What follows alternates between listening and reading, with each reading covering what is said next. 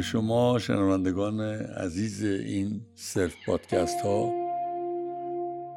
پادکست امروز دوم مهر ماه 1400 موضوعی که برای این پادکست در نظر گرفتم یه خورده متناقضه به این معنی که زیاد خوشایند نیست ولی به نظر من مهمه. این موضوع موضوع تجاوز جنسیه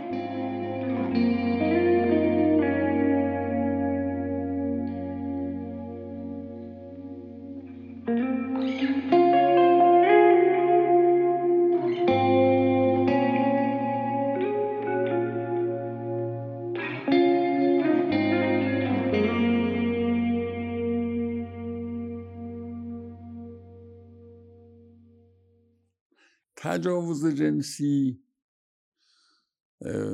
ابعاد مختلف رده های مختلف بگیم قربانیان مختلفی داره. اگر اجازه بدید یه اصل کلی رو اول مطرح کنیم. یه مردی که به یک زن تجاوز جنسی می کند دنبال چی میگرده؟ من می‌کنم مرد و مردایی تجاوز جنسی می‌تونن بکنن که به مردی خودشون اطمینان چندانی ندارن. یعنی یه ناتوانی جنسی ناخودآگاه دارن و از طریق اقدام جنسی می‌خواهند این ناتوانی رو یه جوری دردش و ضعفش رو برای خودشون پنهان کنن. گفتم رده های مختلف انواع مختلف تجاوز جنسی داریم. ولی قربانیاش همشون آسیب دیدن. همه. اولین نوع تجاوز جنسی و شاید جز از نظر تعداد وسیع ترینش تجاوزهای جنسی اون چیزی که توی جامعه ما بهش میگن تجاوز به عنف. یعنی در روابط درون خانوادگی و نزدیکه و معمولا کسی که قربانی این نوع تجاوزه خودش اون دختر بچه است در سنین حتی پیش بلوغه. و متوجه نیست تو اون لحظه که چه بلایی سرش میاد و مردانی که تجاوز به عنف می‌کنن عمیقا در موضع ناتوانی جنسی هم.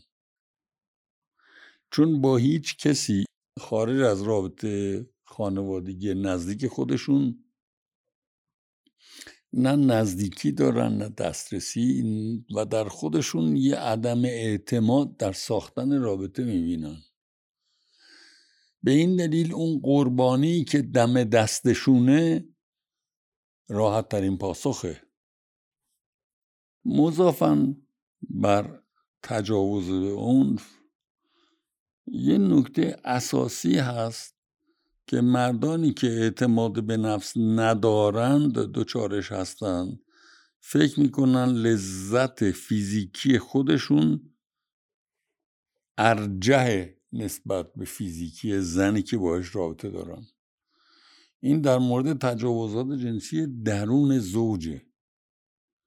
مرد متوجه نیست که اون زنی که باهش رابطه دارد هم توانایی لذت بردن داره و به میزانی که اون لذت ببره لذت این مرد هم می‌تونه فزونی باشه.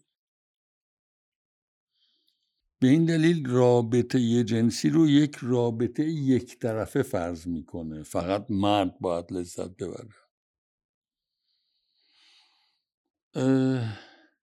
اونجا که شاید باید بررسی عمیقتری کرد اینکه نقطه آغاز این عدم اعتماد به نفس کجاست برای مرد. من فکر کنم در دوران کودکی صدماتی که به این مرد وارد شده و اعتماد به نفسش رو یا شکل نداده یا تضعیف کرده هسته مرکزی اینکه باور نداره می‌تونه مردی باشه که قادر یک زن رو خوشبخت بکنه با توافق متقابل.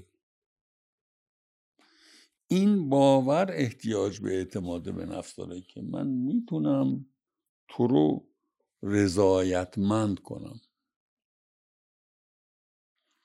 اگر این درست باشه اول اینو خواهش می‌کنم در نظر داشته باشین که ما خیلی از موارد تجاوز جنسی رو با فشار خانواده به دلایل عدیده و شاید رایجترین دلیلش اصطلاح بدبخت آبروه. نگی که آبرومون نره.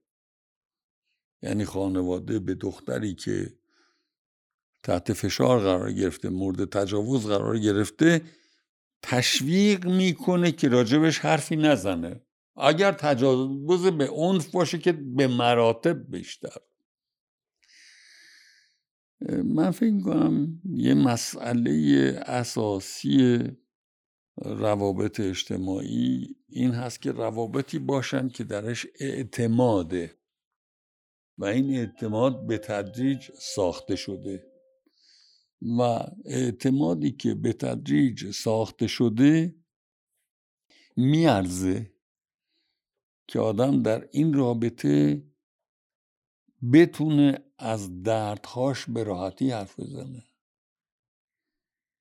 بتونه بگه چه بلایی سرش اومده چجور کجا چطور. و اینو به هر کسی نمیشه گفت.